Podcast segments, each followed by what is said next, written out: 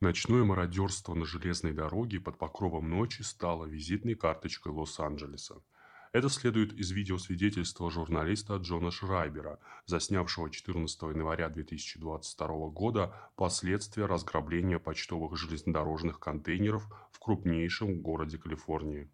На кадрах сотни метров путей в Линкольн-Хайтс, одном из старейших районов Лос-Анджелеса, а вдоль рельсов тысячи разорванных посылок с логотипами Amazon и FedEx.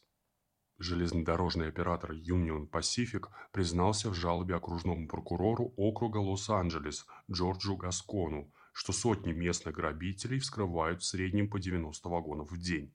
Число краж растет, и это усугубляет кризис с цепочками поставок в США, вызванный нехваткой рабочей силы из-за пандемии. Причина разгула железнодорожной преступности кроется в потворстве со стороны правосудия. Охранники компании и перевозчика ловят злоумышленников и передают их местным судам, но там их почти всегда освобождают после уплаты номинального штрафа, и мародеры через день вновь бегут грабить поезда.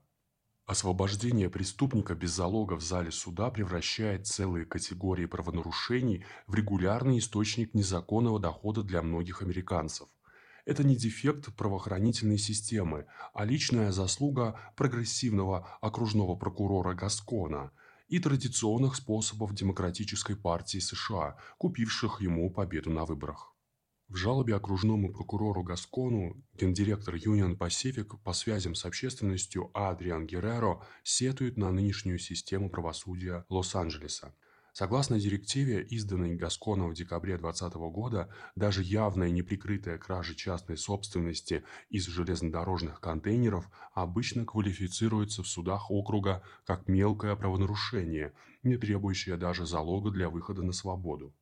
В ответ советник прокурора Алекс Бастиан сослался на недостаточность улик, пообещав плотнее работать с оператором. Спустя два дня один из поездов в Линкольн-Хайтс сошел с рельсов. Что же это за документ, которым окружной прокурор округа Лос-Анджелес Джордж Гаскон чуть более года назад фактически декриминализировал ряд преступлений? Вступившая в силу 8 декабря 2020 года специальная директива 20-07 была нацелена на переосмысление общественной безопасности в интересах правосудия и благополучия общества.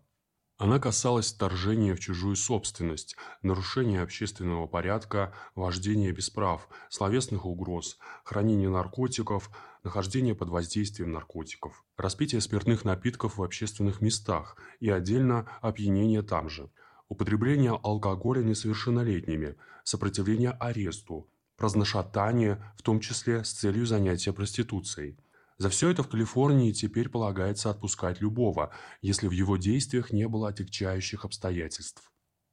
Объясняя свое решение, Гаскон привел прямо в директиве стандартную аргументацию в пользу либерализации уголовного законодательства.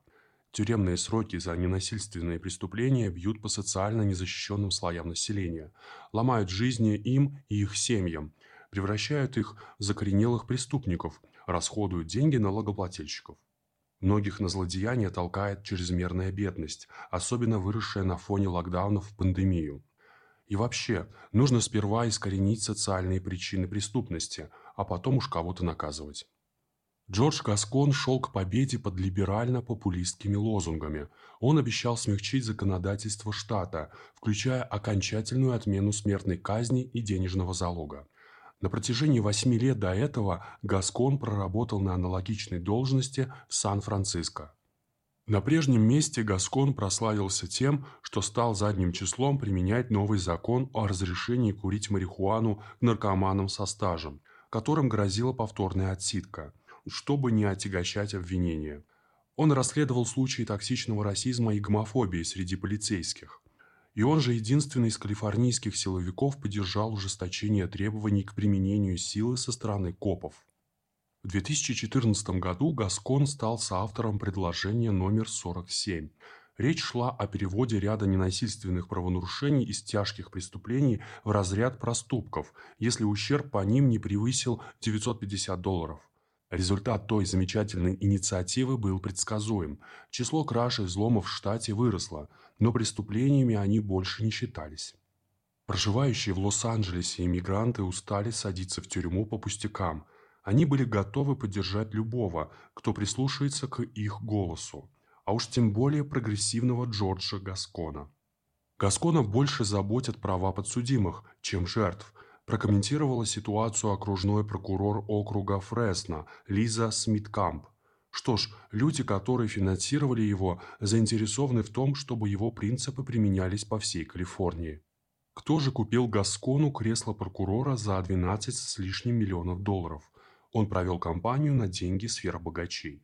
На первом месте в этом списке стоит не нуждающийся в представлении основатель фонда «Открытое общество» Джордж Сорос, вложивший в кубинского беженца 2 с лишним миллиона долларов.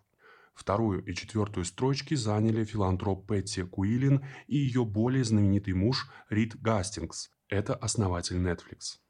Семейную пару разделяет Ли Саймонс, председатель совета директоров фонда Хайзинга Саймонса и по совместительству дочь миллиардера лорда Джима Саймонса и многие другие известные милые лица.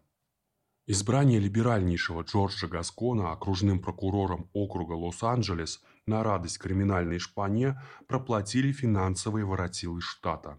На свои деньги они могли бы навсегда избавить население Калифорнии от бедности – Вместо этого они продвигают ту самую повестку, которая приводит к ежедневным грабежам поездов сердца города ангелов.